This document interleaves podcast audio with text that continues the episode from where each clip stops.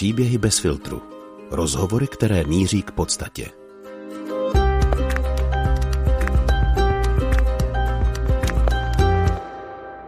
Anna a Tereza se před pár týdny vrátili z ročního dobrovolnického pobytu na Papuji Nové Gvineji. Aby mohli pomáhat na jednom z nejchudších a nejnebezpečnějších míst na světě, museli přerušit svůj život v Česku. Na ostrově žili v Salesiánském centru spolu s třemi kněžími a jedním řeholním bratrem. Zažili tak i komunitní život.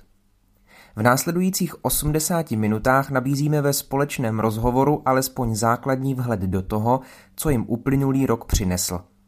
V prvních minutách Anna s Terezou popisují, jak vypadala jejich práce na místě, na co se museli předem připravit nebo co je překvapilo. Později už se od podrobností života na ostrově oddalujeme. Přečíst si o něm můžete ale třeba na Anině blogu nazvaném U Papuánců. V našem rozhovoru se ptám, co za roční pobyt dokázali, jak se změnil jejich vztah k lidem, Bohu i sobě samým. Jaké to je, když se člověk na druhém konci světa zamiluje? Co se naučili o modlitbě a v čem je Papuánci inspirují? U poslechu dalšího dílu podcastu Příběhy bez filtru, který vám tentokrát nabízíme téměř bez střihových zásahů, vás vítá a dobrý poslech přeje Ondřej Havlíček. Anna Bartu a Tereza Sovová jsou hostkami tohoto dílu Příběhy bez filtru. Ahoj, vítám vás tady. Ahoj Ondra a posluchači. Ahoj. Úplně jednoduchá otázka hned na začátek. Jak, jste, jak se stalo, že jste se rozhodli na rok odjet na druhou stranu světa a tam se starat zadarmo o jiné lidi a ještě si za to vlastně zaplatit, že tam odjedete se o ně starat? Ano. Uh, tak u mě to byl takový asi celoživotní sen, nebo tak od dětství jsem uh, o tom nějak asi věděla, že to existuje a že je to možný. A uh, viděla jsem kdysi dávno nějaký video a tam bylo Pošli mě půjdu a písnička, zpívali tam nějaký děcka z naší farnosti a do toho tam byly ty černoušci, pobíhali, smáli se a a plus jsem viděla, vydávala někde na plagátcích uh, prostě různé fotografie uh, z těchto misí. A tak to asi tak ve mně uh, vše možně zrálo. A uh, jelikož uh, asi hlavně moji rodiče byli dost proti, tak jsem se to snažila trošku v sobě tak udusat. Ale později, když uh, už jsem byla v tom věku, kdy uh, jsem nějak měla se poohlížet po studiu, co, co dál s životem, tak to pro mě byla taková věc, kterou jsem prostě vnímala, že ji nesmím přeskočit a kterou si musím projít, abych se nějak mohla v životě posunout dál. Takže to byl Takže splněný dětský asi sen? takový, tak nějak. a Tereza to měla podobně? Ne, u mě to asi nebylo tak poetický. Um, já jsem vždycky jako věděla o tom, že ráda cestuju a mám ráda tak všechny lidi a tím, jak studuju medicínu, tak jsem si říkala, jo, jednou bych třeba chtěla z lékaře bez hranice. Říkala jsem si, jo, tohle by byla dobrá zkušenost. Ale, ale pak jsem tak nějak jako zapomněla a pak hodně mých kamarádů takhle jelo třeba někam na rok. A a pak přišel covid a já jsem prostě najednou si uvědomila, oh, já nebudu moc nikam jet prostě a, a tak nějak, jak už jsem byla ve čtvrtáku na Medině, tak jsem si uvědomovala, že už se končí jako, teda blíží konec mé, mé školy a že budu muset vzít tu zodpovědnost za ostatní životy. A docela mě to začalo děsit, takže jsem hledala nějaký způsob, jak si to prodloužit a, a to jet někam na rok a, a nějak tak jako využít ten čas smyslu plně mě, mě dávalo asi největší smysl. Vy se znáte od malička, protože jste obě eh, ze stejného prostředí, z Brna, nebo ne? My vždycky říkáme, že, že jsme o sobě věděli, a měli jsme společný, máme společný kamarády, ale nikdy jsme se úplně nebavili nebo nekamarádili. Já jsem jako věděla, že Ana existuje, ale to bylo tak jako všechno. Znala jsem její jméno, ale nikdy jsem se s ní nesetkala osobně. Ale je hrozně vtipný, že tak jako postupně, jak se poznáváme, tak zjišťujeme, že už jsme se mohli potkat jako tolikrát a že toho máme jako tak hrozně moc společného, ale takové jako hlouposti. No. Třeba společný, eh, nebo společný stejný krém na pleť a, a značku bot a, a tak podobně. Výborný. Eh, jak padlo teda to definitivní rozhodnutí, že pojedete na Papu Novou Gvineu a v rámci programu Adopce na blízko? Tak já jsem se dozvěděla o projektu Adopce na blízko od, uh, bylo, no, od kamarádek, od kamarádů, kteří tam byli předtím. Uh, a uh, proč na Papu Novou Gvinu, to byla taková asi pěkná náhoda, nebo nenáhoda, těžko říct. Ale já jsem původně měla jet na Šalamonovy ostrovy A čekala jsem na víza půl roku a protože to pořád nepřicházelo, tak uh, potom padlo, padlo rozhodnutí, že půjdu na Papu Novou Gvineu, kde bylo snaží se dostat. Já jenom pro posluchače, kteří jsou stejně eh, negramotní v zeměpisu jako já, tak připomenu, co jsem se dozvěděl, myslím, že ani na blogu, eh, že Papua Nová Gvinea je nad Austrálií v rámci ostrovů, a to už nevím, to je nějaká Melanézie. Melanézie, já jsem znal jenom Polynézii, ale teď už vím, že je tam i Melanézie. Prostě oceánie. Jak to bylo u tebe, Terezo, jak jsi rozhodla? No, u mě to bylo dost podobně. Jsem se o adopci na blízko dozvěděla taky, tak nějak od kamarádů. A uh, proč Papua? No, už tam byli přede mnou dva medici a já jsem věděla, že už jsem tak moc jako deep in medicína, že si nedokážu představit rok žít bez medicíny a že jsem si říkala, že i ty moje malé znalosti, které mám pocit, že mám z té školy, nebo asi ne málo, ale prostě je neumím nějak použít, tak, uh, takže by se mohly někomu hodit. A, a tak jsem hledala v podstatě místo, kde bych se mohla i tak nějak uh, realizovat uh, skrz tu medicínu. A, a to byla Papua Nová Gvinea.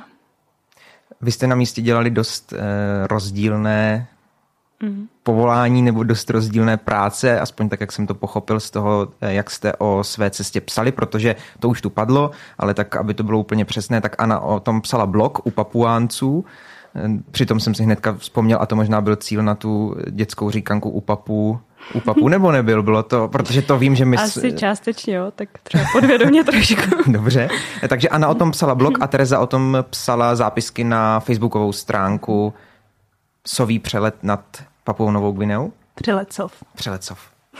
Skoro. jo. Jak vypadala teda vaše práce na místě, to, co jste popisovali na blogu, pro ty, kteří to nečetli? Terezo. Uh, tak já jsem tam jela primárně, vlastně v podstatě přede mnou tam byla jedna medička z Česka, tak v podstatě tak nějak navázat na tu její práci. My jsme bydleli v areálu střední školy, klučičí čistě, a měla jsem tam učit biologii, bylo to zhruba, bylo to grade 11, takže uh, třeťák na Gimplu nebo na, na střední škole. Uh, učila jsem je biologii, bylo to tak pět hodin týdně a plus, abych využila to, to svoje vzdělání, tak jsem tam dělala uh, zdravotní sestru. Ono tím, že na té papu je takový jako vzdělávací systém podobný jako britskému, australskému, tím, že to bývala britská kolonie, tak mají v každé škole v podstatě mají zdravotní sestru. A tím, jak na tom je uh, zdravotní systém na Papuji, tak v podstatě neexistuje síť praktiku, ta primární péče. Takže dost často jsem, jsem tak jako byla na hraně ošetřovatelství a, a toho bytí tím praktikem, protože oni většinou, pak už když to bylo jako vážný, tak šli do té nemocnice, ale některé věci, co jsem mohla tam zvládat, tak jsem se snažila zvládat jakoby, uh, přímo v té škole. A plus ještě třeba jsem občas ošetřovala uh, děti uAny ve škole nebo v centru a, a pak v neděli jsme mývali oratoř, tak tam jsem také ošetřovala. Takže tvůj den vypadal tak, že jsi vstala, bydleli jste spolu v jednom, v jednom místě, tomu jste říkali mm. rezidence, asi se k tomu ještě dostaneme. Ne, tomu jsme říkali palác. Tomu jste říkali palác. No, my mm. jsme bydleli v paláci, což byl takový domeček, mm. ale na, uh, na jídla a na nějaký prostě žití v komunitě jsme chodili do té rezidence právě. To jsou dům těch Salesiáni a ubytovaní kluci. Takže vy jste bydleli v paláci a ráno mělo to věžičky a... dvě princezny tam byly. Dvě princezny a drak. Ten ne. Drak byl za branami centra. To byl možná ten pes jo. před naším domem. Dobře. Když jsi ráno vyšla z paláce, tak si šla do ordinace, tam si strávila zbytek dne a pokud byl zrovna ten správný den, tak si i učila biologii, tak si to máme představit. Jo, tak nějak. Jakože bylo tam ještě plus ten život v té komunitě, takže mm-hmm. jsme ráno šli na mši, pak společná snídaně a pak ta škola vždycky měla jakoby raní nástup a pak uh, jsem šla buď, buď přímo jakoby na tu ošetřovnu a tam jsem seděla, dělala jsem si, co jsem potřebovala, nebo většinou ráno tam byl jako formol, kor v pondělí, a, a nebo jsem učila, nebo jsem šla učit, co měla ty hodiny. A odpoledne potom, když skončilo to, tohle? Odpoledne, škola tam končí ve 4.06, takže jsem většinou tak do půl paté, do pěti ještě zůstávala na ošetřovně, tam jsem prostě všechno dezinfikovala, uklízela, eh, ještě ty pozdě příchozí jsem se o ně starala. A... Proč 06, co vy? to vůbec netuším, proč 4.06? To víme? Fakt? Protože, Aha. Jo, protože ve 4.06 končí všechny uh, veřejné služby, nebo jak to říct, úřady a, to a tak. Ale to nevíme proč, ne? Jo, to nevíme. Jsme se nedostali k tomu. A ptali jste se na to, nebo jo, a nikdo to neví? To nevíme. Ne. Aha. ne. Taková zvyklost. Jo. Taková zvláštnost. No. Kulatý číslo. Hodně kulatý. No a, a pak jsem většinou šla do paláce zpátky a tam buď bylo potřeba uklidit, nebo jsem něco psala. Nebo většinou jsem jako si dělala přípravu na ty hodiny a pak zase večer byla večerní modlitba, růženec s klukama a pak večeře jako v komunitě, takže, takže tak. Která ta část toho dne byla eh, nejlepší? Jako byla vlastně radši v té, v té práci, nebo nejlepší, to možná není vhodná otázka, ale jako byla jsi radši v té práci, nebo lepší část toho dne byla v té, v té komunitě? Protože mám pocit, že třeba jako normálně tady v běžném životě v Česku třeba tu práci hodně lidí vnímá takovou jako povinnost, že, že do ní jde a vlastně víc se těší přirozeně na ten život v té rodině. Jo? A pro vás mám pocit, že možná ten rok, k tomu se ještě dostaneme, ta komunita třeba něco jako rodinu trochu simulovala, tak um, vlastně jestli se dá třeba porovnat, co, kde jste byli radši nebo kde jsi ty byla radši. Já, těžko říct, jakože ten život v té komunitě souvisel ještě jakoby s tím vztahem s Bohem, takže měla jsem hrozně ráda, já jsem takový spíš ranní člověk oproti Aně, a měla jsem ráda třeba ranní mše a ještě prostě předtím jsem si třeba šla na kopeček prostě se pomodlit a že, že to byl takový jako hezký začátek dne pro mě, kopeček i tam vše. A jiný kopeček. Spalovnu. Spalovnu. A, um, ale zároveň já jsem třeba objevila, že mě baví jako učit že, že mě fakt jako bavilo tam s těma jako klukama být s těma mladýma, kteří prostě jako mají zajímavý názory a tak jako i, i vlastně zjišťuju, že prostě u nich si musí člověk tak nějak obhájit, proč něco jak je, protože se ptají proč a proč tohle a že, a že nestačí jenom takový to, jak třeba na zkoušce člověk něco řekne, ale, ale pak třeba se někdo doptává proč. Mm-hmm. Tak, no. Jazyková bariéra eh, tam byla jaká? Mm, v podstatě žádná. Nebo uh, mluví se tam anglicky a vlastně na té, tím, že to byla jako střední škola, oni mají veškerý vzdělávání, mají v angličtině a třeba u nás ve škole fakt jako nesměli mluvit tím jejich pidginem, což je ten jejich jako místní, v podstatě uměle vytvořený jazyk. Úřední jazyk je angličtina a potom takový hovorový jazyk, který mluví většina uh, papuánců, uh, tak je právě ten pidgin. Jo. No a plus no. je tam ještě plno dalších jazyků. Ale v podstatě tam nebyl jako jazyková bariéra. A, a mluvili, tak záleželo i třeba odkud, z jaké části té papuji byli, jak moc třeba uh, i, no, jak to měli s rodinou a tak, že, ale většinou mluvili, jako že se dalo jim rozumět jako v angličtině a já s angličtinou nemám problém. No. Ano, co tvůj den, jak vypadal? Uh, tak já jsem teda, jak už uh, si říkal, tak jsem měla uh, odlišnou náplň své služby. A první dva měsíce jsem učila v, eh, v takové škole uh, sester, základní škola to byla, se školkou teda a tam jsem učila uh, náboženství, hudebku, co dál? Jo, výtvarku a ještě to jsem storytelling, takže jsem jim tam četla, vyprávěla nějaký pohádky. A to byla teda škola, kde teda, když jsme mluvili o těch jazycích, tak oni tam uh, tak nějak mluvili anglicky. Ale po těch dvou měsících uh, jsme rozjeli projekt přímo v tom našem salesiánském středisku a to, bylo, to byl projekt pro děti ze slamu. Tento projekt funguje už uh, ve více v rozvojových zemích. Nějak to myslím má původ, nebo ten sponzor, nebo ten, kdo to založil, je z Německa. A, a, bylo to o tom, že my jsme vlastně se sbírali děti z toho slamu ve věku 6 až 12 let. A měli jsme jim, ti, kteří teda nechodili do školy z nějakého důvodu, a, my jsme měli dát základy čtení, psaní, počítání, nějaký hygienické návyky, a nějakou základní zdravotní péč nebo ošetření, a výživu, takže jsme jim dávali jídlo, taky nějaký vztah k Bohu nebo vůbec ke křesťanství, k náboženství a potom po roce jsme měli poslat do, eh, do opravdové základní školy, do, do no, regulární školy a, a měli se dostat do toho ročníku, do kterého věkově spadají, aby, aby se tam uchytili, aby necítili nějaký vyřazení, buď že jsou třeba moc velcí nebo moc staří. A jo, no a teda můj den, tak to bylo jinak podobně, jak, um, jak terčin. Uh, to jsme vstávali teda na mši, kterou jsme měli tak nějak eh, povinně, nepovinně.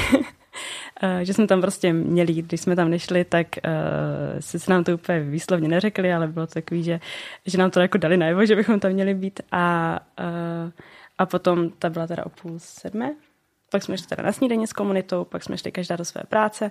Já jsem tam taky byla do těch čtyř, pěti, záleželo, jak jsme chystali další program.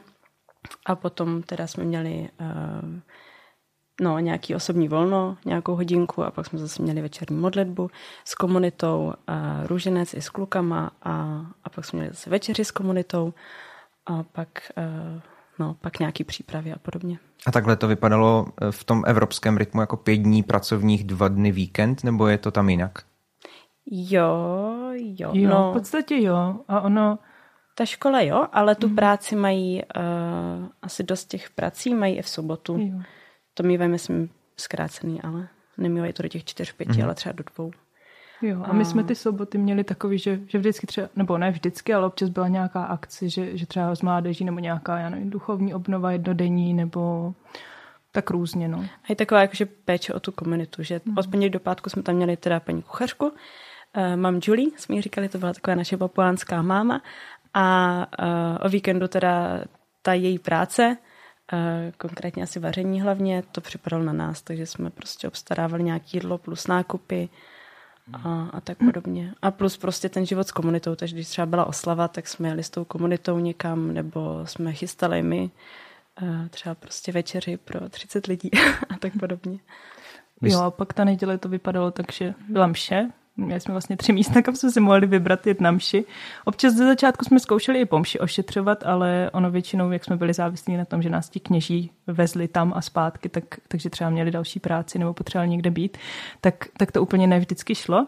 A, a pak nedělní odpoledne, jak to bývá v salesiánských kruzích, tak, bývá, tak byla oratoř pro všechny děti vlastně z okolí, kde byly různé hry, a i taková mini katecheze, co dělala Anna pro ty malé děti a to ošetřování pro mě a tak. Jo, tam jsem to trošku potom hodila. Oni tam měli vlastně docela uh, šikovní animátory, mladí uh, místní lidi, kterým jsem potom vlastně jenom připravila ty materiály a, a dala jsem jim to a oni potom těm dětem, dětem jelikož uh, spousta z nich taky neuměla anglicky, tak uh, jim to právě překládala do toho pidžinu a potom dala nějaký, uh, nějaký omalovánky k tomu tématu a já jsem pomáhala uh, Sovi ošetřovat.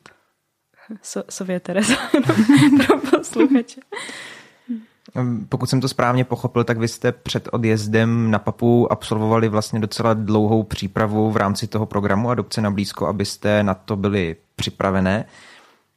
Bylo, bylo i tak něco, předpokládám, že bylo, co vás eh, na místě jako výrazně překvapilo nebo překvapovalo, nebo jste na to byli dobře připravený a všechno bylo v pohodě? Jestli můžu jenom k tomu přípravnému uh, kurzu. Mhm. Je to teda asi spíš třeba, kdo měl někdo zájem. Je to uh, 10 přípravných víkendů a tam se právě učíme o nějakých kulturních odlišnostech, uh, možných nástrahách té obecně dobrovolné služby, ať už s kulturou, uh, s podnebím, uh, se zdravím, s výživou, s čím ještě? no, prostě takhle, jakože s čím se tam prostě můžeme setkat a co se nám nějak hodí. A, a proč to říkám? Jaká byla otázka? Pardon. Ptal jsem se, jestli vás to připravilo opravdu na tu realitu na místě. Jo, no, v našem ročníku my jsme byli takový dost uh, speciální a typičtí, že jsme měli většinu online kvůli covidu. Uh, tak si myslím, že ostatní kurzy to mají třeba víc zážitkový, což my jsme neměli, takže my jsme to brali takovou, jak jsme měli školu online, tak jsme měli i online tohle, tak jsme to možná brali spíš uh, víc tak jako hypoteticky celý, mm-hmm. za mě asi. A a když asi slyšíte třeba negativního, tak si to úplně nepřipouštíte, nebo je to pro vás taky trošku sci-fi. A, a, a ta realita je potom, no, je to znáte teoreticky, ale, ale prakticky se já na mám pocit, připravit že- nejde. Že tam se nedá jako nikdy připravit přímo Mm. na tu kulturu jako danou, že, že oni nám jako řeknou nějaké jako obecné věci nebo příklady z různých kultur. I třeba hodně tam jezdí ti bývalí dobrovolníci, takže nějak nám můžou předat tu, tu jejich jako zkušenost, ale vlastně u nás tím, jak to bylo online, tak to bylo i takový, že jako v online prostoru se člověk třeba ne tak snadno sdílí a není tam třeba tu delší dobu, nejsou tam ty večery, kdy to může člověk pozdílet. Takže vlastně určitě jako ta kultura místní se nedá prostě jen tak předat. A, a mám pocit, třeba dneska jsem nad tím zrovna přemýšlela, že i takový ten jako život dobrovolníka, že vlastně jak uchopit vlastně, co to znamená, protože my vlastně nejsme v řádu, nejsme jako, ale vlastně jsme žili v té komunitě a nějakou jako poslušnost vůči ní máme. A vlastně jako to asi je těžký tak jako uchopit. A, a chápu, že, že to nám taky jako, ne, no můžou nám říct, co asi co bude naší náplň, nebo i když to vlastně taky ne, to taky má každá jako, každý to místo to má jinak, takže tak trochu, co, co vlastně bychom měli, mohli dělat, ale že vlastně nikdy, nebo člověk tak sám zjišťoval v podstatě, jaká je ta jeho role dobrovolníka, nebo co to znamená. Jo, ono to asi hodně záleží, jak to kdo pojme, to je jedna věc. A uh, druhá věc ještě, myslím si tím, že jsme byli na Papuji, tak tam ta spolupráce funguje teprve nějaký tři, čtyři roky. Mm-hmm. My jsme byli vlastně jako kdyby třetí, třetí vyslaný rok, říct. A uh, takže to třeba není ještě taková dlouhodobá spolupráce a, a myslím, že to taky má vliv třeba na tu přípravu a, a tak, takže... A tak pokud byste byli konkrétní, tak co bylo překvapením na Papuji pro vás?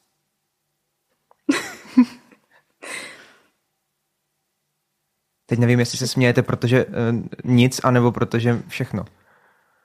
Nebo je to špatně položená ne, otázka? Ne. Mně dopadá všechno ani. No. Já myslím, že my tím, že tak jednak jsme zpátky teprve docela chvilku, nebo já jsem zpátky dva měsíce teďka a, a tak ještě možná dokážu uh, správně reflektovat, uh, co třeba je tady pro, pro nás, Čechy místní, uh, tak, uh, tak rozdílný nebo tak um, vzdálený, si myslím. Mm-hmm. No, že my vlastně teďka poslední dobou dost často vedeme s Anou debatu, že vlastně co je ten jako kulturní rozdíl a co je jakoby věc toho, že, že jakoby to tak mají jako lidi všude, nebo že, že vlastně jsem vždycky říkala, jo, já mám pocit, že tak se to snažím i v sobě trošku jako za, zařadit, jestli vlastně něco je tak kulturně jako jinak a zároveň já nejsem vůbec zvyklá jako škatulkovat lidi ani tady, ani nikde, ale, ale že vlastně hodně těch věcí, třeba i nějaký ty jako jejich povahový rysy nebo co dělají, nebo jak se vyrovnávají se situací, nebo to, že jsou hodně impulzivní, tak to zároveň jako vychází hodně jakoby z té v úvozovkách člověk může říct kultury, ale je to možná spíš ta jako socioekonomická, uh, no to, kde jsou prostě, nebo jak žijou, že, že to hmm. asi s tím taky hodně souvisí. No. Z toho prostředí hodně. Já nerada možná to jejich chování, říkám, že to je kultura. Myslím si, že je to vždycky o člověku. A já jsem tady psala na svém blogu, že jsem se fakt potkala s lidma, uh, kteří mě prostě byli nesympatičtí nebo kteří mě třeba nějak ublížili. Ale potom naopak jsem se setkala prostě se spoustou místních, který fakt pro mě byli lidi, na který do smrti nezapomenu. A, a myslím si, že, že takový to jako chování mezilidský je vyloženě o člověku a neházela bych to na, na chudinku kulturu. Na kulturu třeba hážu, uh, nebo hážu, to jsou prostě třeba, nebo tak kultura obecně znamená tak nějak vlastně všechno, ale, ale já v té kultuře hlavně vidím třeba ty mm, jazyky, kostýmy, tu rozmanitost těch tanců, uh, různých těch zvyklostí, třeba té víry a, a podobně, ale třeba to mezilidské chování, to bych neházela na tu kulturu. A na co? Uh, na... na prostředí, mm-hmm. v čem žijí a třeba konkrétně já si myslím, že obecně, nebo jestli teda Určitě. můžeme k té kultuře, uh, tak já si myslím, že obrovský vliv hraje uh, to, že tam prostě není bezpečno. A to s těma lidma dělá, že tam není bezpečnost a že tam obrovská chudoba. A to s těma lidma dělá to, co, co to s nima dělá. A záleží, jak oni to uchopí a jaký mají, nastaví si potom priority a tak podobně. Že určitě se bude chovat jinak člověk, který tam žije v nějakém prostě v pohodě domečku a jinak se chová člověk, který tam žije ve slamu, kde tam, eh, je tam obrovský i domácí násilí, kde prostě uh, se tam fakt třeba každou druhou noc fakt bojuje o život, střílí se tam a tak, tak to určitě na těch lidech zanechá a potom nějaká ta impulzivita s tím prostě nějak protkaná, no. A taky to, když prostě my třeba tady můžeme vybírat, co budeme jíst, ještě tady nějakým jídlem pohrdáme a tak podobně. A, a tam prostě, když uh, jediný jídlo, který oni nějak je jim dostupný, tak jsou uh, tvrdý, slaný nějaký sušenky, uh, banány, které tam vyrostou na stromu a, a co tam ještě, nějaký, nějaký párky, ale vlastně to nemá takovou třeba, nemá to pro ně třeba ani takovou jako výživnou hodnotu a, a to, to za mě taky hraje roli, no. Mm-hmm. A plus teda to podnebí, že je tam prostě obrovský vedro, což uh, jim to třeba asi nepřijde zase tak divný, nebo neuvědomují si to, ale Uh, určitě to dělá taky jako hodně, když žijou. Uh, prostě vlastně mi třeba, já když to jako dám na sebe, tak já jsem prostě třeba byla těch 8 hodin v těch třicítkách, uh, kde teda byl jeden nějaký fan, který úplně neplnil svůj fan, to který, to je v angličtině, který neplní úplně svoji funkci, ale viděla jsem, že já po těch 8 hodinách prostě půjdu do toho našeho paláce, tam si dám prostě tu sprchu aspoň z toho kýble a uh, lehnu si tam prostě pod uh, klimatizaci. Jo, klimatizaci. A, a jsem prostě v pohodě, dám si tam nějakou zmrzlenou kafe a tak. Ale třeba ty lidi ze slamu, že jo, jsou v těch uh, třicítkách uh, prostě 24-7, uh, vodu nemají, musí se dojít někam uh, k trubce, tam někde, kde tam někde uniká trubka, nebo k nějaké studni, která tam prostě v tom městě je. A Uh, no a prostě jídlo, nedají si, co, na co mají chuť, nebo co by třeba potřebovali, ale dají si to, co prostě zrovna najdou, co mají k dispozici. Takže už jenom tohle si myslím, mm-hmm. že hraje obrovskou roli s tím mezilidským chováním třeba.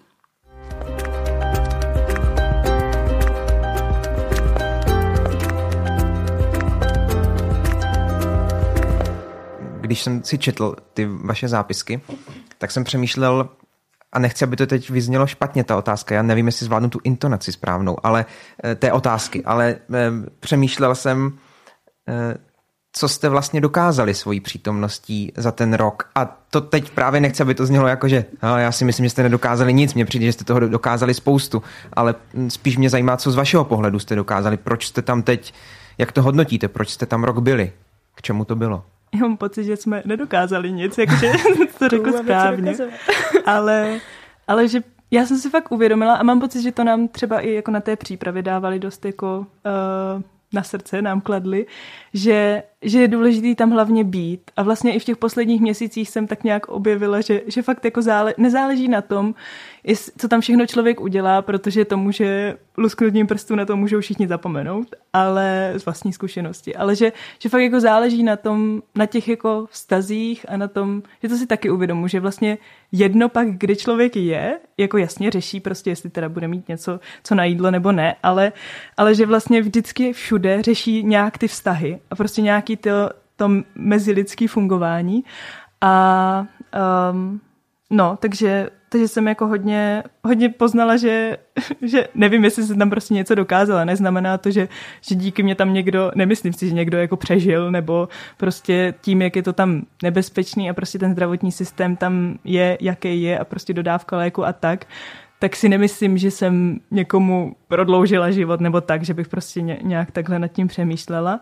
Ale myslím si, že už jenom jako ta zkušenost, že, že pro ně a taky nechci říkat, jako, že wow, my jsme bílí, ale, že prostě už jenom to, že oni můžou říkat, jako já jsem potkal někoho bílého, nebo měl jsem bílou učitelku, nebo, nebo šáhl jsem si na blondětou holku, nebo na její vlasy, myslím.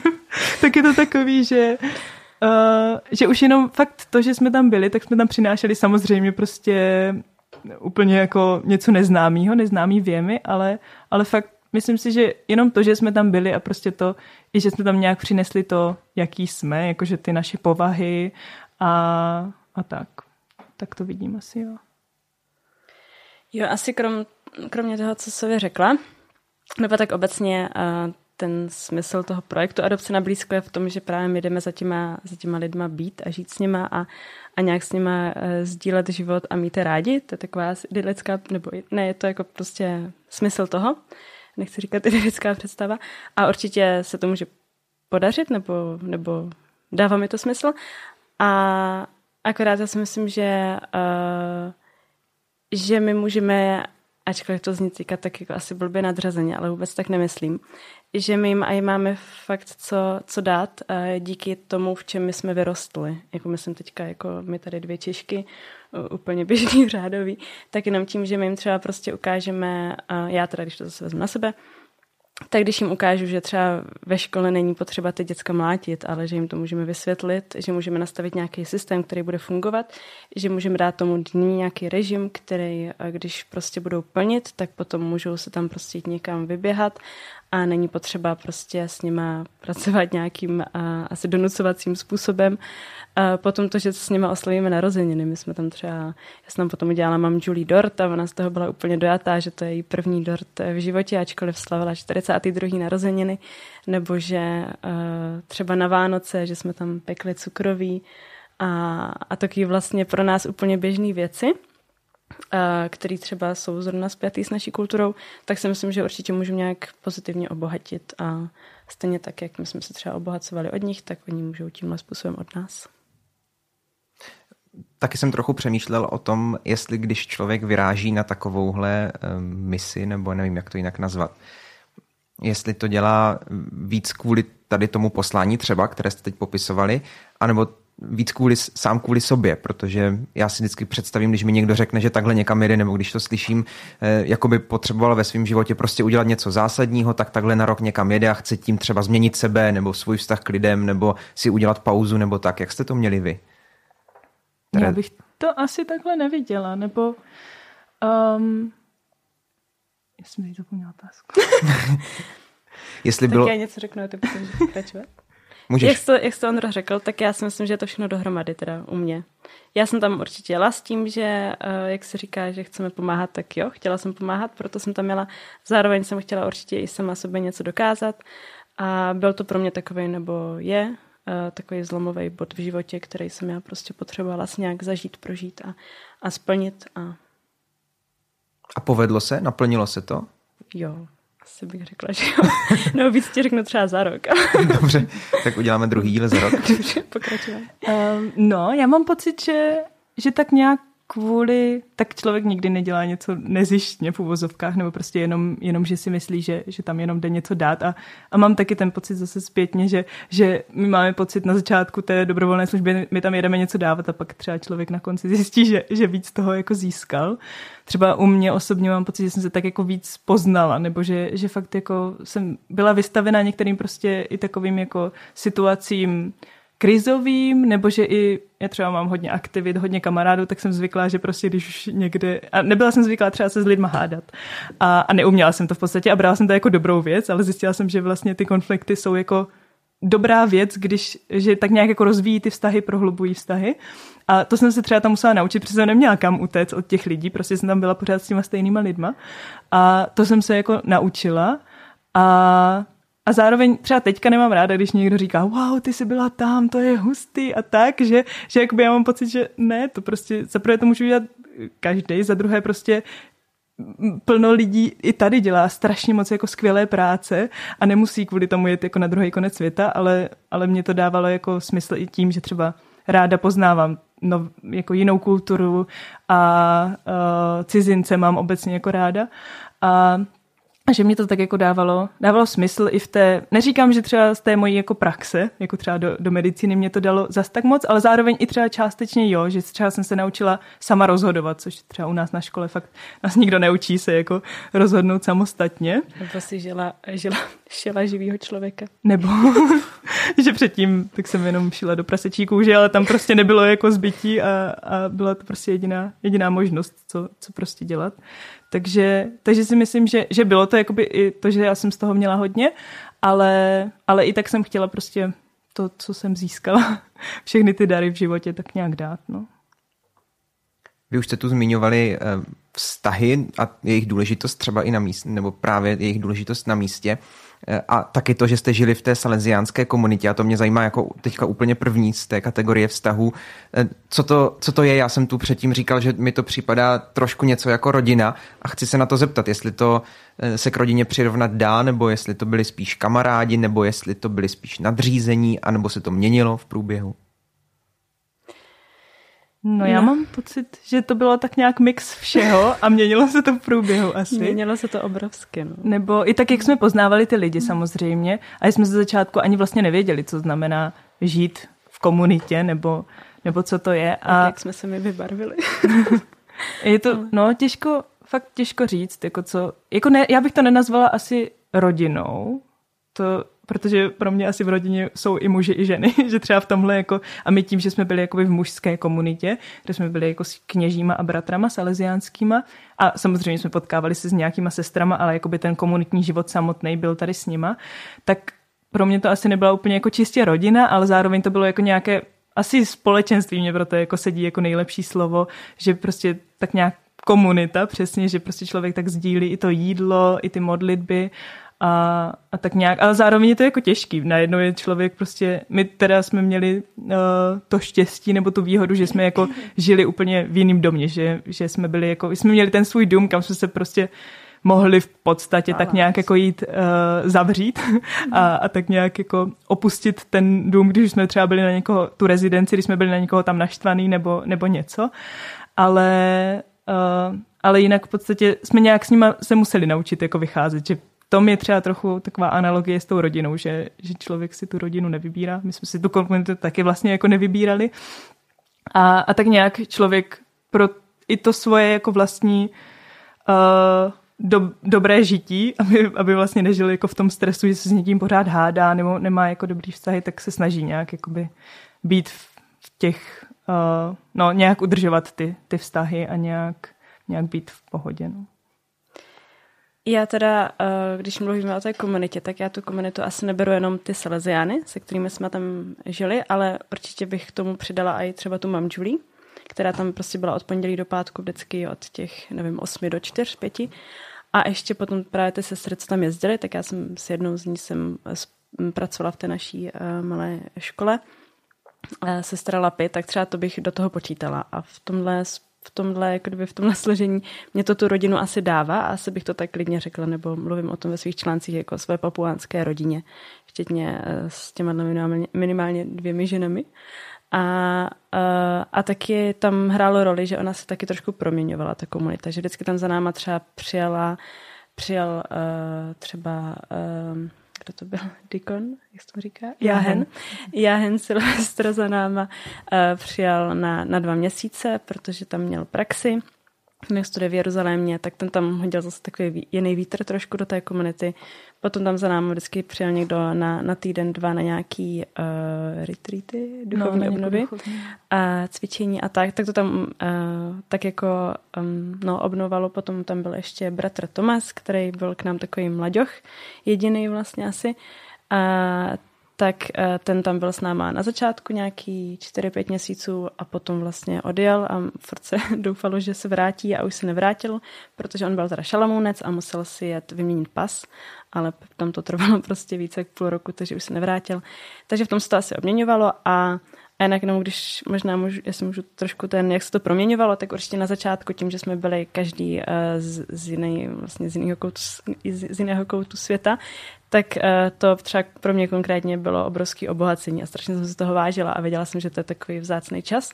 Uh, třeba ty večeře, Uh, kde jsme prostě sdíleli všechno možné a bylo hrozně vidět, jak jsme úplně z odlišných tak prostředí a, a, jak máme odlišný způsoby ve všem, ale potom postupem času, když se třeba opakuju pořád ty stejné historky, tak já už jsem třeba úplně neprožívala ty hodinové večeře a, a radši bych se šla někam najíst sama, no. Tak, tak třeba v tomhle jenom. A potom, jo, no. Potom ani i mezi sebou, ti selezáni samozřejmě přirozeně měli nějaký konflikty, už třeba kvůli no, nejrůznějším věcem, třeba uh, ohledně farností, školy a tak mhm. podobně. Hmm.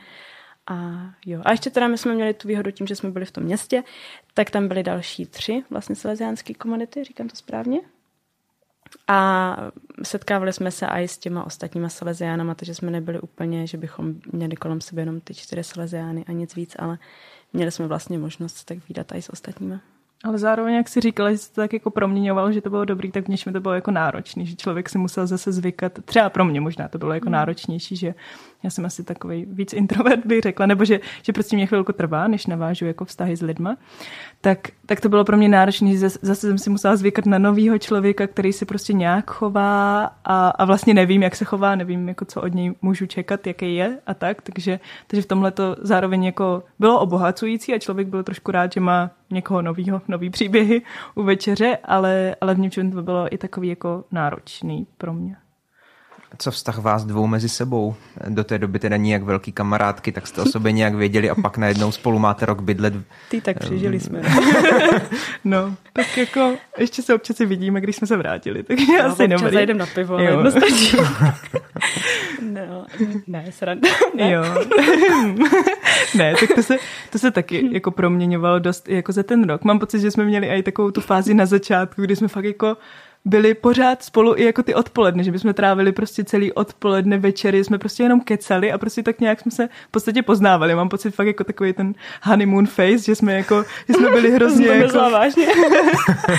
že jsme byli fakt jako rádi, že, uh, že prostě jako, že se tak nějak poznáváme, zjišťujeme prostě, jak je ta druhá hustá, co všechno dělá a tak. A a to bylo jako, fakt byla tady tahle fáze a podle mě to souviselo i s tím, že jsme byli obecně jako nadšený z toho prostředí a z toho, co děláme a tak. A že pak postupně, jak už člověk je tam delší dobu, tak zjišťuje i jakoby ty negativa, ať už jakoby té svojí služby nebo toho prostředí, ale zároveň prostě i těch ostatních lidí. A já to zároveň mám ráda, když jakoby, že už tak nějak mám pocit, ne, že vím, co čekat od těch lidí, ale když už znám i ty jejich jako špatné stránky nebo prostě něco, co, co mě na nich nesedí, tak to vlastně mám ráda, protože mám pocit, že už je tak nějak znám a že je mám ráda i přesto, že vím, že dělají tohle a to mě otravuje nebo tak. Ale vím, že jsme určitě měli i fázi, kdy jsme, kdy jsme byli takový, že jsme byli rádi, že se vůbec odpoledne nepotkáme a každá se zavřeme jako ke své práci a, a nemusíme se vůbec spolu bavit. Ale zase vlastně pak ještě na konci tím, jak jsme uh, ty poslední dva měsíce byli každá jako v jiné komunitě, tak zase myslím, že i třeba to tak nějak pomohlo tomu našemu vztahu, že zase jsme věděli, že že tak nějak jsme si jako blízko, nebo že prožíváme v podstatě jako to stejný, akorát samozřejmě jiný a jinak, ale, ale tak nějak určitý věci jsou tam jako stejný. Takže, takže jsme si mohli být zase tak znovu jako na blízku. A v podstatě třeba pro mě je to i hrozně důležitý bylo to, že já jsem teda sice přijala asi o tři týdny dřív než Ana, takže jsem tady už tři měsíce, ale bylo pro mě důležité, že tak nějak jsme to jako procházíme i jakoby tu, ty fáze toho návratu tak nějak jako společně, sice třeba s nějakým odstupem, ale že tak nějak se můžeme i o těch věcech bavit. A je to, je to takový, že že třeba i, i ti jako uh, ta adopce na blízko se snaží jako spojovat nějak ty bývalé dobrovolníky, protože zároveň je to jako obrovská zkušenost, co člověk má. A i když má prostě kamarády třeba celý život, tak uh, kteří ho znají jako perfektně a hodně dobře, a, ale stejně prostě nikdy nedokážou jako úplně pochopit uh, tu dobrovolnou službu, nebo to, co prostě ten člověk jako za ten rok uh, prožil. A není to jako ani jejich chyba, ale prostě dokud to člověk jako nezažije, tak to nedokáže plně pochopit. A to, že prostě mm, mám Anu, které prostě nemusím vysvětlovat těch milion věcí jako okolností okolo, ale prostě jí řeknu jenom jako tu jednu věc, kterou jí chci říct, ne v tom kontextu celým, protože ho žila a, a chápe ho, tak to je pro mě jako dost osvobozující a ulehčující v určitých chvílích. Já s tím souhlasím a myslím si, že tam hraje aj, nebo hrálo velkou roli to, že my jsme si jedna druhou nevybrali, že my jsme spolu jeli tak omylem. uh, já jsem naopak s ní nechtěla, protože, protože jsem uh, protože prostě jsem je strašně dobrá v jazycích a obecně já jsem vždycky měla takovou, jako, že ona je ve všem nejlepší, tak s ním nechci jet. Ale nakonec, jak říká, tak jsme objevili asi, že každá máme nějaké své uh, menší či větší mouchy. A jo, takže tím, že jsme si sama sebe nevybrali, tak jsme na sebe prostě zbyli a ještě tím, že jsem prostě změnila tu svoji lokaci a ještě jsem měla předtím teda tu půlroční uh, čekací fázi, ale potom, jak už jsme byli na tom místě, tak, tak jsme tam měli tu fázi, fázi euforie, kdy jsme prostě si užívali prostě každičkou minutu toho života tam a, a vždycky jsme prostě se vrátili z té naší práce a sedli jsme si spolu na to k tomu kavču a ke zmrzlině a, a nadšeně jsme si vykládali veškeré zážitky a tak uh, podobně a večer taky, tak to bylo fajn. A potom prostě, jak už nám to zevšednilo taky ten život trošku a už jsme začali mít uh, nebo zažívali nějaké náročnosti, nebo upadla ta um, prostě počáteční fáze, tak už se to taky proměňovalo společně s tím. Ale jako jo, byly to taky potom různý výky, výkyvy a no, a tak. Nevím, jak pokračovat. No a potom, potom se to teda trošku ještě tam zkomplikovalo, zkomplikovalo skrz, uh, skrz to odloučení, ale myslím si, že ve finále to... O jakým vlastně odloučení teď mluvíme? Já jsem vlastně poslední dva měsíce už netrávila jako v té naší původní komunitě, ale byla jsem přesunuta v podstatě na jiné místo v rámci toho jako města to bylo. Uh, bylo to tak o půl, o půl toho hlavního města vedle do jiné salesiánské komunity, vlastně ten jejich dům provinciále, tak tam jsem byla. A tam hmm. jsem v podstatě i třeba ta moje náplň byla trochu jiná. Proč? Co se stalo? Já jsem za to nemohla. Oni mě podezřívali. Tam někteří lidi a lidi tady, že to kvůli mě, ale já jsem to byla úplně nevinně. Bych Je chtěla to říct. tak, ne? Um, to jsme se k tomu rychle dostali. to že ano. Ty máš ještě nějaké otázky? no, um, já jsem tak nějak, nevím, jak to říct, uh, začala jsem si něco s jedním ze studentů, ne jako svý, svých studentů, ale studentů té školy, uh, který vlastně bydlel za branami té školy a trávil hodně času um, s těma našima klukama, co tam byli jako na intru. A tak nějak se prostě začali víc bavit a pak nějak to přešlo jako do vztahu.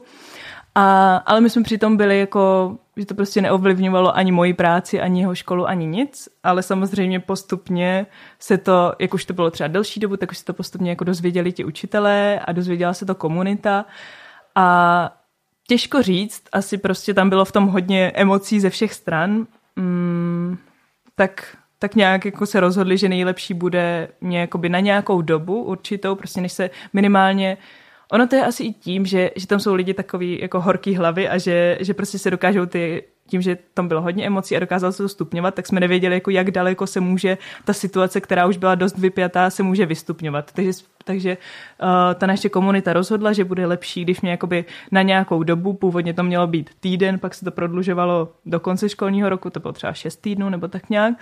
A, a pak to bylo v podstatě jako do konce té mojí dobrovolné služby, že budu jakoby přesunutá do té, do té jiné komunity. Aby se tak nějak uklidnili ty, ty uh, horký vztahy, co byly, co byly v té původní komunitě. Ať už v té komunitě samotné, částečně to tam taky bylo, ale obecně jako v té škole, mezi těma učitelama. Ono vlastně, ti učitelé bydleli spolu s námi uh, v tom areálu té školy, mm-hmm. takže, takže vlastně ti lidi si byli i jako místně blízko, takže, takže pořád se to tak... I v podstatě to, že jenom já bych tam byla, tak bych jim, i kdybych nebyla v té škole, tak bych jim pořád jakoby, tou svojí přítomností připomínala to, co se stalo a podle nich to bylo špatně a, a tak dále. Bylo to i tak jakoby kvůli bezpečnosti tak nějak a to rozhodnutí teda uh, do obranu komunity nebylo jenom z naší komunity, ale spíš tak z toho provinciála a k tomu, že tam potom mají vznikly nějaký na sociálních sítích a za mě to bylo, z toho vzniklo takový prostě emoční monstrum a někdo úplně nevěděl, k čemu to může všechno uh, tak nějak vyrůst, takže, mm-hmm. takže tomu... bylo bezpečnější a lepší asi v tu chvíli pro všechny, aby teda so vyšla do té vedlejší komunity. Je to v pohodě o tom mluvit pro tebe, Terezo, nebo máme jít dál? Ne, v pohodě, můžeme o tom mluvit. Jo. Jsme se o tom bavili s Anou, jako, že co všechno můžeme říct. Já jsem, já jsem nechtěla, aby to bylo jako celý, celý o tom, ale, ale jakože v pohodě asi. Jo, hmm. jo. Já si to totiž teď neumím úplně představit, tak jak o tom mluvíte, že to způsobilo nějaký eh, pozdvižení. Co, co bylo vlastně důvodem, protože to způsobilo to pozdvižení? To bylo pobouření jako, nebo... Nebo to je otázka, co na šlo? kterou třeba já mám pocit, že nejde úplně odpovědět. Jakože takhle z té papuánské perspektivy, když to tak vezmu, tak mě to asi v tu chvíli nějak přišlo trošku pochopitelný, ačkoliv ve mně byla hrozná zlost vlastně na ně v tu chvíli, protože jsem to vnímala od nich takovou zradu.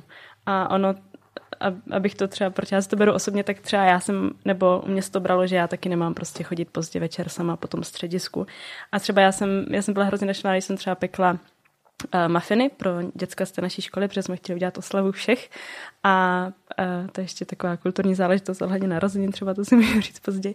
A já jsem prostě šla někdy do toho našeho paláce z té rezidence někdy v 11 večer a fakt jsem se cítila uh, hrozně uh, jak to říct, nebezpečně, nebo že nejsem prostě v bezpečí a nějak jsem šla, prostě dali mi tam uh, deštník jako na ochranu a tak.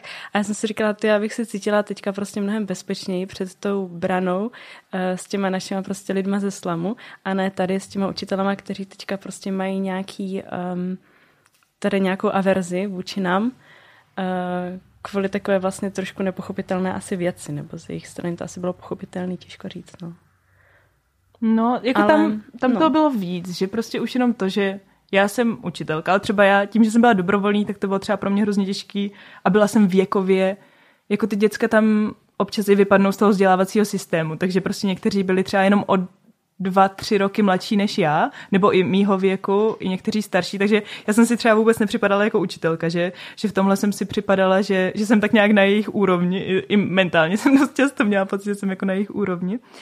A, a, a i tak nějak prostě životní situací, nebo, nebo nevím, jako, jak to říct že tím, že jsem byla taky student tady, tak jsem prostě měla pocit, že jako k ním mám v tomhle blízko. Takže jsem se třeba nebrala jako učitelka, že mi to jako nenapadlo, že vlastně teďka zpětně, kdybych, když si to jako tady uvědomím, že, že vlastně, že by to tady nešlo v podstatě, že, že uh, nebo že to nikde, to asi není jako správná věc, co udělat. A to byla jedna věc. Myslím si, že hodně pak tam hrálo i roli to, že asi to, že jsem bílá, nebo jako těžko říct. A že oni, i když ne, nechci říct, že všichni papuánci, ale většina prostě to bere tak, že, že když jsme bílí, tak jsme jako bohatý. A což vlastně částečně je pravda, protože jakoby na ty jejich poměry jsme bohatý, ale, uh, ale prostě... Já si prostě- myslím, že tam i hrála jako roli takový aspekt, že oni měli pocit, že Sově, Sově ho kazí nějakým způsobem, že oni říkali, to byla taková asi za mě taková čistá závist těch uh, učitelek tam, že no on ke mně dřív chodíval a pro radu a přišel jsem tak ke mně pokecat a teďka prostě nechodí, protože prostě chodí k té, k té Tereze a tak. Takže asi No, za mě to bylo prostě takový uh, vypjatý emoční monstrum, který se nedalo řídit v tu chvíli. A já si myslím, že oni nám záviděli jako z víc asi pohledu i to, že my jsme, jak jsme byli dobrovolníci, tak třeba jsme měli fakt jako blízký vztah s tou komunitou a trávili jsme s nima prostě snídaně, večeře, prostě ten čas. A hodně těch učitelů říkalo, že třeba já tady už pracuju pět, sedm, deset let a nikdy v životě jsem nebyl ani v tom jako salesiánském domě. A že, že třeba i takhle, myslím si, že, že v tomhle tak nějak jako uh, na nás žádali a hodně si myslím, že i tím že pro ně není úplně obvyklý, že někdo je dobrovolník, takže oni si třeba mysleli i to, že jsme řádoví sestry, nebo si mysleli, takže to pro ně bylo úplně jako, co se to děje, nebo, uh, nebo si mysleli, že třeba za to dostáváme zaplaceno, za tu naši práci tam a, a že byli vlastně takový jako, že asi to závist tam hodně hrála roli, no. Mm-hmm. Že to tam taky bylo. To já zase asi nemůžu říct, s tím já asi úplně nesouhlasím, nebo já jsem se nesetkala nikdy s tím, že by, mi, že by si někdo myslel, že a že jsem za to placená. Tak a mě to řekli to asi, přímo. Jo? Mm-hmm. jo, tak mě třeba ne. A nebo s tím, že jsme v komunitě to, to věřím, že pro ně to asi bylo takový, že, že jsme takový privilegovaní, no, že obecně tam s nimi jíme a můžeme nějak třeba nabízet i ty jejich trošku prostředky těm místním, tím, že třeba, když nevím, ještě jsem třeba měla nějakou poradu uh, naší, té naší malé školy, tak jsem prostě přinesla nějaký, nějaký občerstvení z té kuchyně a tak podobně, tak to asi jo. A Jo, no. Oni ho tak chtěli asi uh, tím místní trošku potrestat, co vy, protože ten kluk byl nějakým způsobem taky um, potrestaný, když tak řeknu, nebo nějak um, omezený. Jak byl omezený? on totiž omezený. On, uh, on končil zrovna jako školu, že byl v posledním ročníku a oni měli prostě velkou graduation, což je prostě jak naše promoce, nebo prostě nějaký uh-huh. jako velký oficiální uh, ukončení té školy a oni mu v podstatě zakázali tam jít. Že to pro něj bylo. On vlastně už jakoby měl za sebou, oni ho neměli skoro jak jinak potrestat, protože už měl za sebou jako závěreční zkoušky, už byl jakoby pro něj konec školy, on už měl jako všechno hotovo, akorát čekal tady na to jako graduation. A... a je to pro ně velká věc, protože mm. spousta z nich nej, nepokračuje už nikam na další školu, protože tam prostě se to úplně až tak třeba nevyplatí a je to taky finančně pro ně náročný. A taky většina z nich, nebo spoustu z těch kluků, ačkoliv je to střední škola, tak jsou třeba našeho věku, nebo prostě není jim 15 až 19, ale jim třeba 18 až 23. A, uh, a pro ně to prostě jak, jak naše um, promoce, no. Mm-hmm. Taková jako velká, že se na to chystá celá rodina, je to velká sláva. Co se s tím vztahem stalo, eh, stalo když jste se potom přes, nebo když tě přestěhovali potom? No, bylo to v něčem těžké, ale zároveň to třeba tak vidím, že posílilo ten náš vztah, že my jsme tak nějak pořád udržovali ten vztah.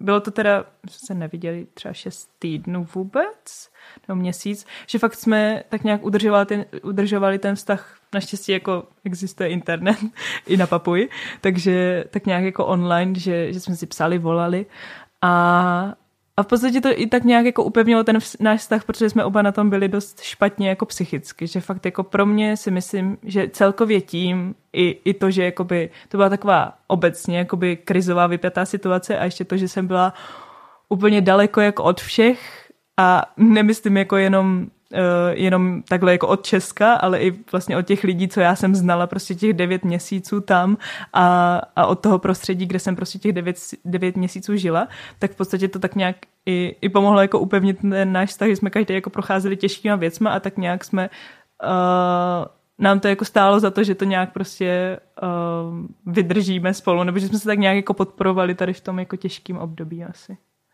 Jenom jsem chtěla říct, že já bych úplně z toho nevinila jenom ty místní, ale že tam velkou roli hráli i ti seleziáni.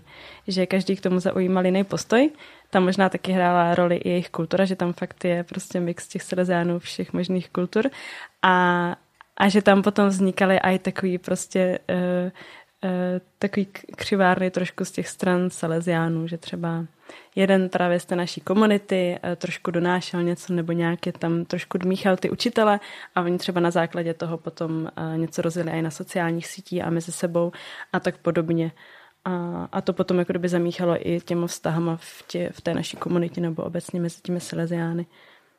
Což ale prostě nebylo nějak ovlivnitelný asi náma už nějak. Vy jste říkal, že pro ně máte pochopení, ale zároveň já si neumím představit, že bych byl v tvojí pozici a takhle by se ke mně chovali a zároveň bych řekl, že jako úplně chápu, tak jak to teď máš třeba i s tím odstupem už nějaké doby? Jako já to pořád nechápu, ale z toho hlediska, že prostě tady u nás je úplně normální jako s někým chodit, s někým se jako potkávat a, a pro ně to je i jako třeba tohle nechci použít ani na neoblíbené slovo kulturně, ale prostě u nich to není, asi i z toho bezpečnostního hlediska, prostě to není jako zvykem. A že i mnohdy třeba tam manžel, jako mám jo, pocit, my... že teďka mladší generace už to má jako jinak, má to trochu posunutý. Uh, I možná s tou globalizací trochu, že mají ty internety, poznávají jakoby ty západní kultury nebo jiné kultury, ale, ale že dost často pro ně to bylo, že když muž se ženou jsou spolu prostě dva sami v zavřené místnosti, tak to znamená, že prostě se musí vzít, nebo že prostě kdo ví, co spolu mají. A a pro ně prostě i třeba manželé, když jdou spolu po ulici, tak se ani nedrží za ruce. Nebo že mnohdy třeba ten manžel jde jako před tou manželkou, nebo naopak, že prostě, že, že tak nějak nedávají vůbec jako najevo uh, nějakou zpřízněnost jo, na veřejnosti. Jako nepotkáte žádný pár, že by se drželi za ruce, nebo že by se obývali, nebo dokonce líbali. To tam prostě není a tam spolu za roce chodí leda tak kluci jako společně, ale oni to neberou, že by byli homosexuálové, ale že prostě tak spolu kámoši můžou Jasně, za ruku. parta jako prostě. Mm-hmm. Jo, mm-hmm. jo. Tak to třeba pro nás bylo takový jako ty jo. ale, hm. No a jak to dopadlo teda, nebo jak se to vyvinulo? No, tak nějak jsme pořád spolu a snažíme se udržovat tak nějak ten vztah na dálku uh, s tou vidinou, že doufám, že se třeba v létě někde potkáme. Uh, ale je to takový, že, že třeba ve mně to pořád tak jako rezonuje, nebo že pořád přemýšlím nad tím, jak moc je to reálný, nebo jak moc je jako já něco vysnívám, že, že v podstatě mám pocit, že, že hodně jako i třeba lidí okolo mě tak nějak, neřekne to nahlas, ale že si uvědomují, nebo já se taky uvědomuji, že jsme prostě jako z jiné kultury, nebo prostě z jiných i, i těch jakoby sociálních podmínek, nebo že, že jsme jakoby z jiných, z jiného prostředí. A pořád to jako ve mně rezonuje, že já si jakoby uvědomuji všechny ty rizika, nebo jakoby, že už teď to není v něčem jednoduchý a že to prostě ještě nebude nikdy jednoduchý, ale říkám si, jako jaký vztah je jednoduchý.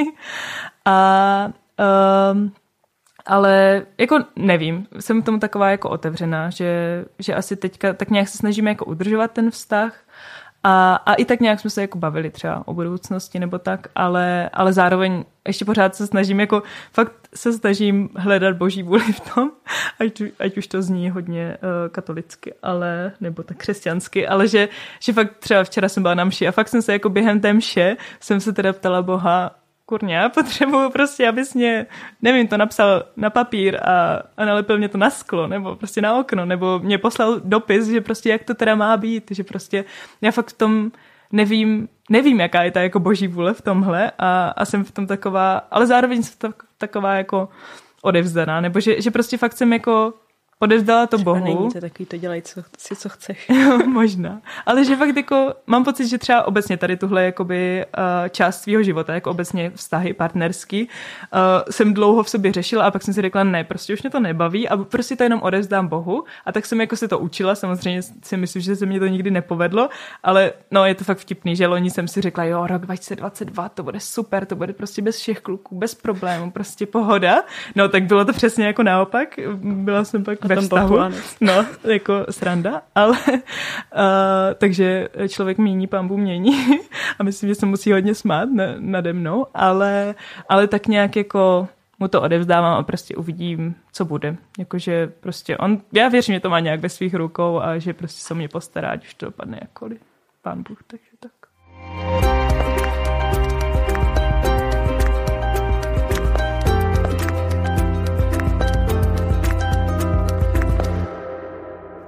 když už jsme u Pána Boha, eh, vy jste se tam denně vlastně hodně modlili v té komunitě, nebo z mýho pohledu to je poměrně hodně, eh, jako když si představím normální eh, život jako studenta, nebo kohokoliv vlastně, kdo není jako v nějakým řádu v řeholní komunitě, nebo není kněz, tak myslím, že tak jako pevný chvíle pro modlitbu a účast na mši a podobně nemá. Co to udělalo ten rok tam? A nejen kvůli těm modlitbám, ale kvůli tomu všemu, co jste prožili. Co to udělalo s vaším vztahem s Bohem? Hm. Já jsem se na to asi hodně těšila, i z tohohle ohledu, na tu, na tu dobrovolnou službu. A myslím si, že se nezměnil můj vztah k Bohu. Myslím si, že to asi zůstalo tak nějak uh, stejný, nebo vždycky od nějakého určitého bodu v životě jsem vždycky měla pocity, že prostě bez něho jsem nahraná, takže, takže prostě ten vztah tam nějaký asi byl, nebo jo, byl. A, ale změnilo se asi trošku to moje, mm, ty způsoby toho prožívání, nebo projevu, nebo jak to říct, že um, třeba dřív pro mě byla vzácnost jít na mši a brala jsem to takový, že jako, jakože jo, super, jdu a chci jít, ale tohle to bylo tím, že jsme prostě chodili každý ráno a bylo to na mě fakt brzo a to je půl sedmé a musela jsem prostě kvůli tomu vstávat někdy ve tři čtvrtě na šest nebo šest a, a já třeba já jsem chodívala spát, nevím, třeba ve dvě, když jsem dělala přípravu a tak podobně, takže já jsem to brala takovou, jako že jsem prostě tam chodila z donucení a Uh, akorát jsem to prostě prospala, nic jsem to nepřinesla, akorát jsem byla naštvaná. Takže třeba ten vztah uh, k té mši, uh, to asi změnilo trošku negativně, když tak řeknu. A um, ale naopak to prohloubilo nějak, já jsem se třeba vážila potom, později jsem si vytyčila právě takový místo, říkala jsem, že jdu na kopeček a to bylo jak kdyby na kopci toho střediska, kde jsem měla výhled na moře, což bylo super a byl západ slunce, protože to bylo večer a, a tam jsem se naopak víc, nebo víc jsem se učila takový to, takový ty denní rozhovory asi s Bohem, nebo takový ty prostě bytí jenom v tom tichu a, a bytí spolu. Takže spíš asi ty způsoby se mhm. proměnily a Uh, no a třeba taky, než jsem třeba věla, tak jsem měla uh, asi takovou potřebu furt poslouchat nějaký takový ty písničky chválový a tak podobně. A tam třeba vůbec. Tam uh, jednak jsem na tom asi neměla úplně čas a do té, nehodilo se mi to prostě do toho místa, že jsem si to nepouštěla. No. Tak, tak se to asi spíš hmm. proměňovalo, hmm. ty způsoby. Vím, že je to dost intimní, ale jak vypadá tvůj rozhovor s Bohem, nebo vypadalo třeba na tom kopečku, mě by to zajímalo, nebo tak přijde, mi to, přijde mi to zajímavý. Jo, tak určitě to eh, záleží. Já teda nejsem úplně třeba sobě tak hodně čtu Bible a tak, což já prostě nezvládám úplně. Já si vždycky říkám, že jsem jak takový ten uh, jeden ze svědců, no, možná budeme vědět. Hmm, jako jeden ze svědců, skromná. ne, to je zde, že jeden ze svědců říkal, že, uh, že není potřeba číst Bibli, že stačí být v přírodě, že můžeme číst v té přírodě, vidět Boha, poznat Boha v té přírodě. Tak já jsem se s tímhle docela stotožnila. abych se tak uklidnila. Ale No tak jako nemám žádný schizofrenní rysy, takže jsem hlase neslyšela, ale bylo to, že to byl takový spíš jako je slovní, tak taková jako jednosměrná asi cesta a, a záleželo prostě uh, na tom, uh, na tom, co se dělo no, v ten den, nebo co se mi dělo zrovna v té službě, v tom životě, v těch vztazích a, a tak to vypadalo, no. Tak někdy jsem se zanadávala, někdy jsem uh, pokládala otázky, někdy jsem si něco psala, a tak podobně. No. Snažila jsem se dělat nějaké svoje um, měsíční rekapitulace, takže taky uh, měsí, měsíční dopisy Bohu jsem si psala a tak podobně. Tak, tak asi takhle.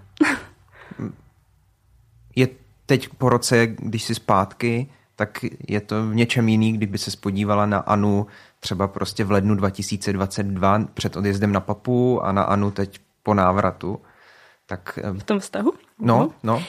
Jo, tak uh, to, jo, to mi asi docela zůstalo takový ty výpravy na kopeček, tak teď pořádám uh, taky taky své trošku občas výpravy na kopeček, když se mi chce, že mám čas a uh, mám prostě za domem Bílendus, tomu říká Bílá hora, tak tam třeba ráda jdu a, a jsem prostě v té přírodě, která teda v, v Brně nebo v Česku oproti Papuji fakt není. A uh, a tak jsem se tam třeba ráda modlívala růžence. A to jsme se totiž modlili venku za pochodu a právě taky při tom západu slunce pod mangovníkama. Tak to, to třeba mám taky ráda, no, hmm. když, když někam jdu a tak podobně, nebo ráda uh, za jízdy na kole, za běhu a, a tak podobně. Tak to docela vyhledávám asi víc než předtím. Jak to měla Tereza? No, pro mě, mě asi se trošku líbilo, že jsem, nebo hodně, že jsem měla jako vyhrazený ten čas pro Boha, že, že pro mě je to asi docela těžký, že pak když mám ty moje jako mm, šílený dny, kdy toho mám prostě od rána do večera hodně, tak jako ráno řeknu bohu ahoj, večer mu řeknu, tak jdu spat a prostě v půlce té věty možná jako usnu, tak, tak to mě jako chybí, že, že takový ten čas že bych si to, a prostě já fakt, když si to jako mentálně neřeknu, prostě teďka o půl hodiny se nevím, přestaneš tohle dělat a půjdeš se modlit nebo něco, tak, uh, tak mě to jen tak nejde. A to mě teda nešlo i předtím. Takže mě vyhovovalo, že tak nějak jsem měla daný ten čas. A já tím, že asi mám nebo já nevím, jestli to tak nazvat, jako že mám víc charismatickou tu víru, ale že, že třeba jsem nikdy moc nemusela takový ty jako odříkávaný modlitby, nebo že to pro mě nikdy nebylo jako moc blízký, tak třeba v něčem tohle se změnilo, že, že my třeba jsme se tam modlili ten breviář a že že na jednu stranu je to takový jako furt dokola omílání, opakování, ale že mi přišlo, že, to, že i to jako má tu svoji krásu a i to, že prostě se to modlí, že to je taková jako katolická věc a že se to prostě modlí stovky let a je v tom prostě takový to jako tajemno v něčem nebo něco takový ty, že prostě všechny modlitby, které kdy, který kdy byly vyřčený, tak pořád jako existují v podstatě, tak to je jako, to je ta síla, že k tomu vlastně ještě přidáváme.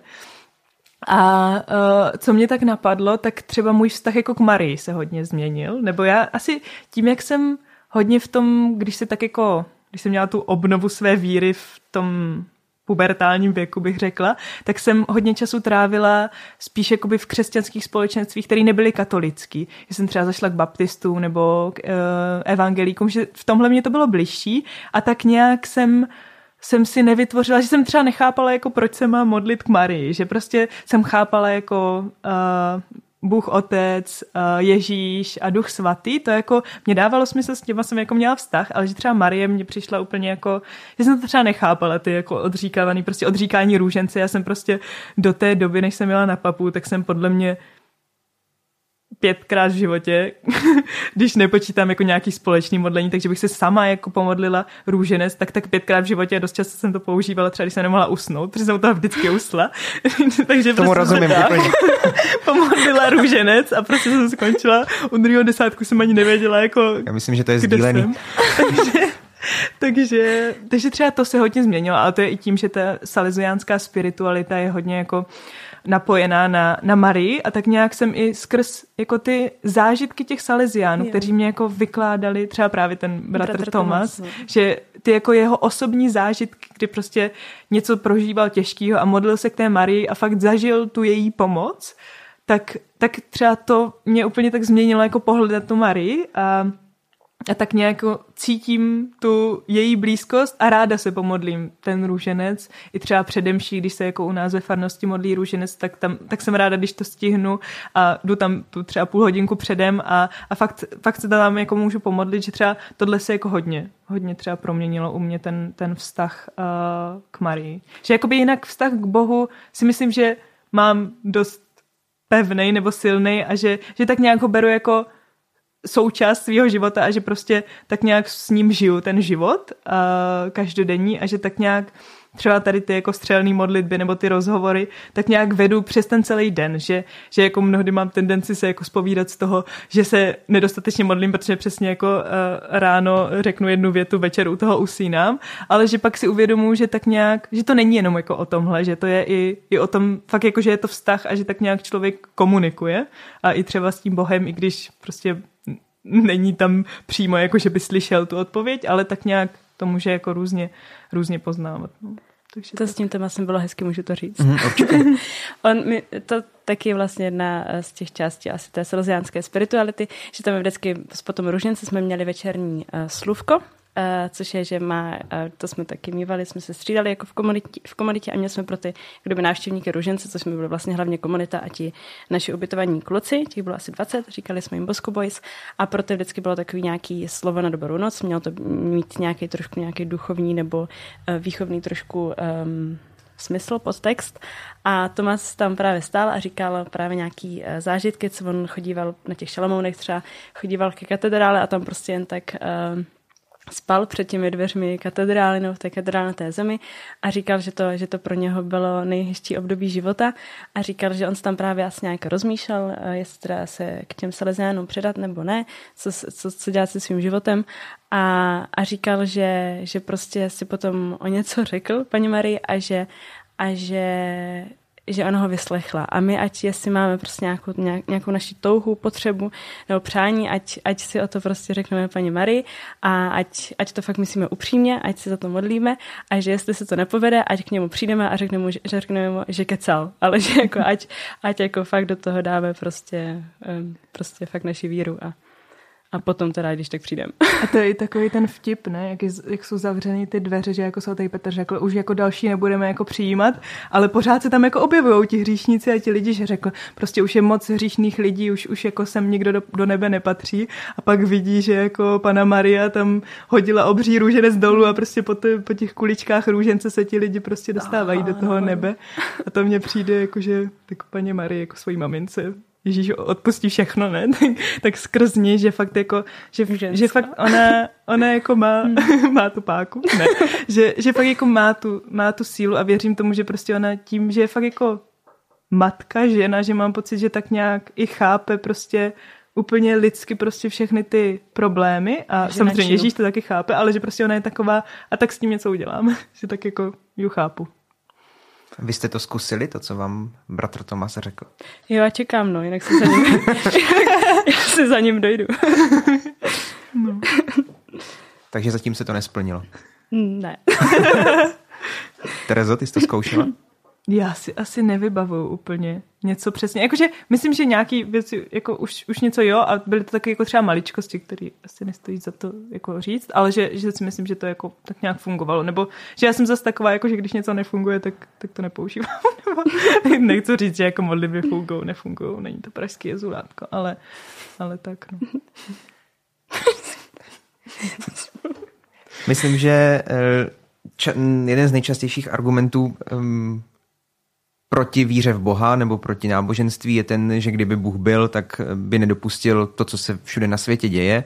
Vy jste žili rok eh, na místě a teď eh, budu používat slova, které používala Anna na svém blogu, eh, blogu, kde si psala třeba o tom, že lidský život tam má poměrně nízkou hodnotu. Píšeš tam v jednom z těch článků svých hodně o, o násilnostech, o tom, co se tam děje mezi lidma, o sexuálním násilí a tak dál. Nevyčítali jste to Bohu? Tohle ale i vůbec to, v čem tam ti lidi musí žít, nebo jak eh, se k sobě chovají, že tohle dopouští?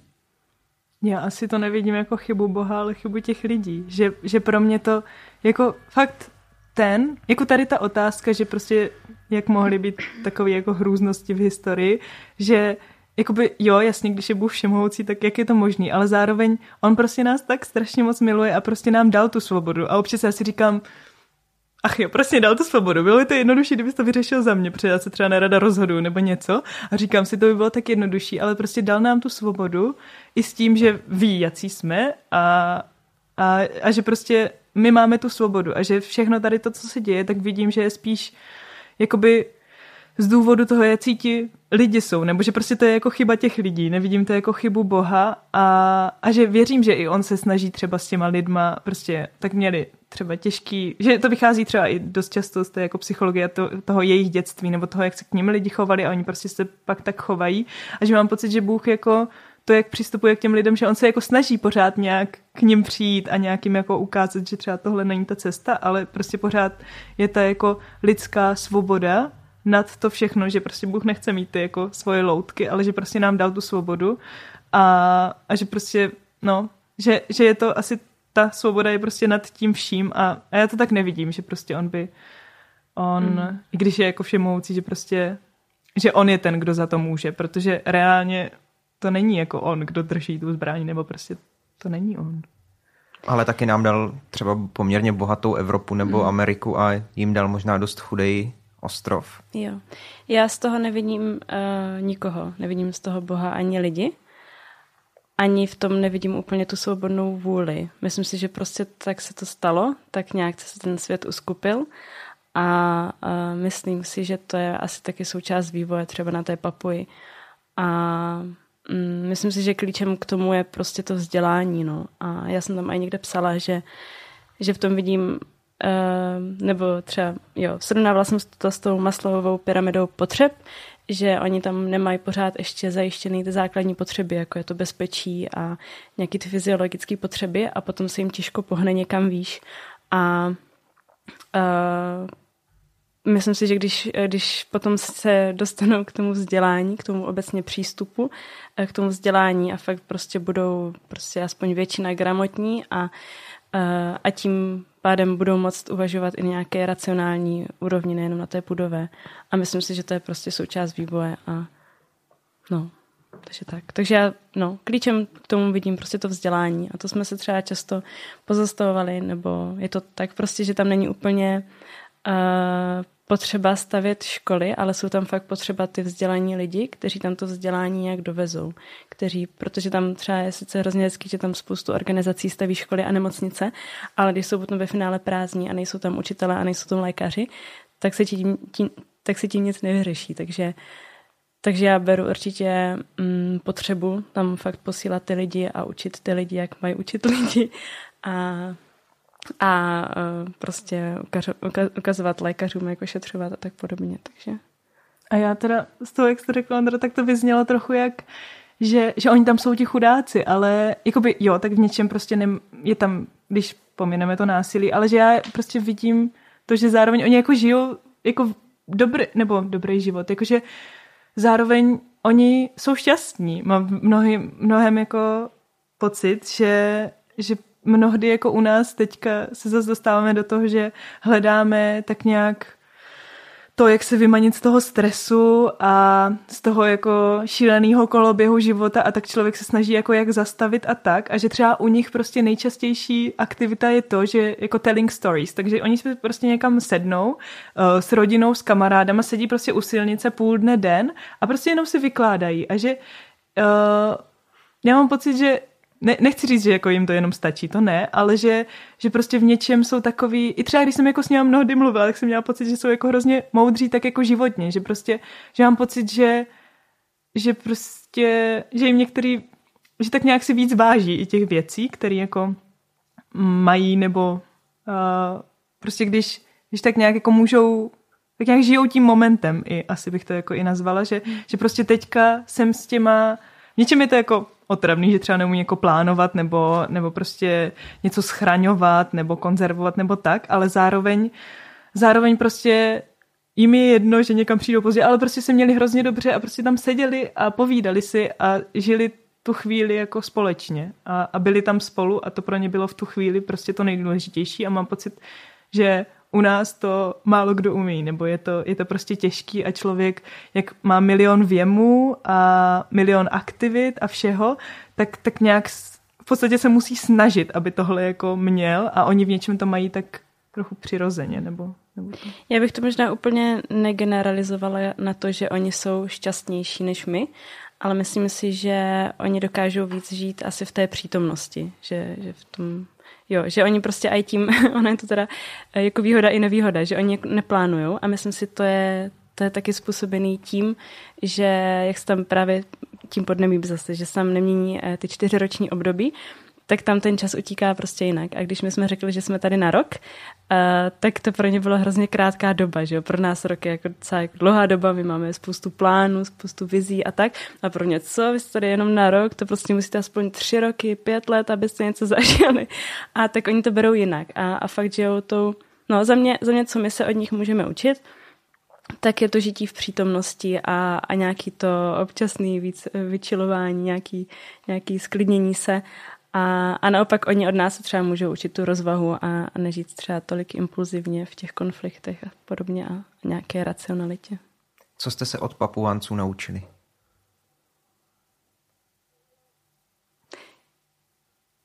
Devě se naučila, ale tak inspiruje mě to jejich žití v přítomnosti, to určitě. A asi to mm, plný prožívání nějakých emocí a tak podobně, že oni se toho prostě nebojí. no. Já jsem to asi, no, tak nějak podobně, ale já mám pocit, že já jsem jako z přirode, přirozenosti, jaká jsem, tak jsem dost taková, jakože, že prostě když nějakou emoci prožívám, tak prožívám prostě na 100%, ale že se to dost často jako mění, že v tomhle třeba trošku jsem se viděla, ale zároveň pro mě bylo příjemný vidět, že, že to je normální, že tady mnohdy jako to třeba lidi tak nemají a že, že pro někoho to může být až jako zvláštní, že, že tak hodně jako něco prožívám, ať už na jednu, na druhou stranu, ať už ty pozitivní, negativní emoce v úzovkách, tak uh, tak vlastně to pro mě bylo jako příjemný, že, že vidět, že je to normální, nebo že, že to někteří lidi tak mají, mají přirozeně. A, a asi mě to i naučilo to, že já teda nejsem Ana, takže chodím docela včas na místa, ale, ale že prostě, když někam nepřijde, tak se prostě jako, tak se nic nestane. Že jsem zjistila, že jako, hmm. že prostě ti moji kamarádi mě to odpustí a to, kam přijdu, tak prostě, tak se omluvím a, a prostě vidím, že jako, že se prostě jako nic nestane. Ještě bych chtěla říct, že si myslím, že taky to jich právě třeba, že jenom sedí a povídají si, že je určitě taky způsobený tím, že, uh, že oni nemají takový ty koníčky nebo nějaký volnočasové aktivity, co, co my máme. A tam se prostě po šesté, po západu slunce se tam prostě nevychází, takže oni jenom sedí o těch svých obydlí a mají na to takový prostor, že třeba tam nejdete do divadla. Do kina teda můžete, ale není to úplně běžný, jak třeba u nás. A no, takže asi tím je to taky trošku dáno. Taková trošku odbočka, jenom k tomu mě napadla. No. Říká Anna Bartů, spolu s Terezou Sobovou byli hostkami tohoto dílu pořadu Příběhy bez filtru a my si spolu budeme dál povídat ještě v rozhovoru, který pokud jste našimi předplatiteli, můžete slyšet na portálu Hero Hero. Díky moc, že jste přišli. Děkuju. Taky děkuji. Děkuji. Mějte se hezky. Ahoj. Chtělo by se mi říct, wow, to je fakt hustý, co Anna s Terezou prožili. Ale jak jsem pochopil, tohle není právě to, co chtějí a potřebují slyšet. Odcházel jsem tak z natáčení hlavně s pocitem, že jsem mohl dvě hodiny poslouchat a bez zábrance ptát dvou žen, které si do dalšího života nesou velkou zkušenost. A že trochu si z ní ukrást můžeme třeba prostřednictvím tohoto rozhovoru i my ostatní. Pokud by vám to nestačilo a chtěli jste vědět víc, Anna chystá v příštích týdnech dvě přednášky. 1. května v kostele v Brněnských Židenicích, 8. potom v Husovicích. Terezu zase můžete potkat 2. června na noci kostelů v Brně Králově poli. Pokud nejste z Brna, ale stojíte o víc informací z Papuji, můžete navštívit třeba Anin blog u Papuánců nebo Terezinu facebookovou stránku Přelet sov nad PNG. No a pokud byste chtěli, můžete samozřejmě Anu nebo Terezu pozvat na přednášku k vám.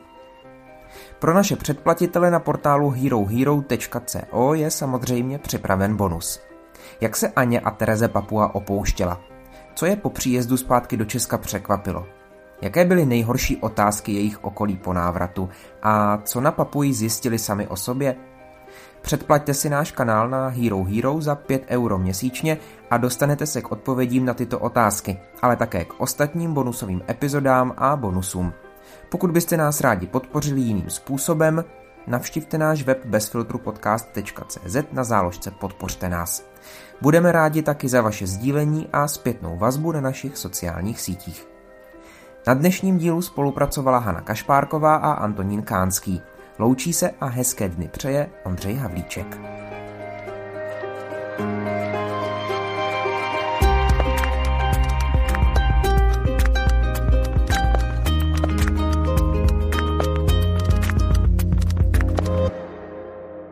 Bez filtru.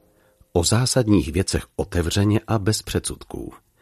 Najdete nás v podcastových aplikacích na Facebooku, Twitteru a Instagramu bez filtru pomlčka podcast. Chcete nás podpořit? Info na webu bezfiltrupodcast.cz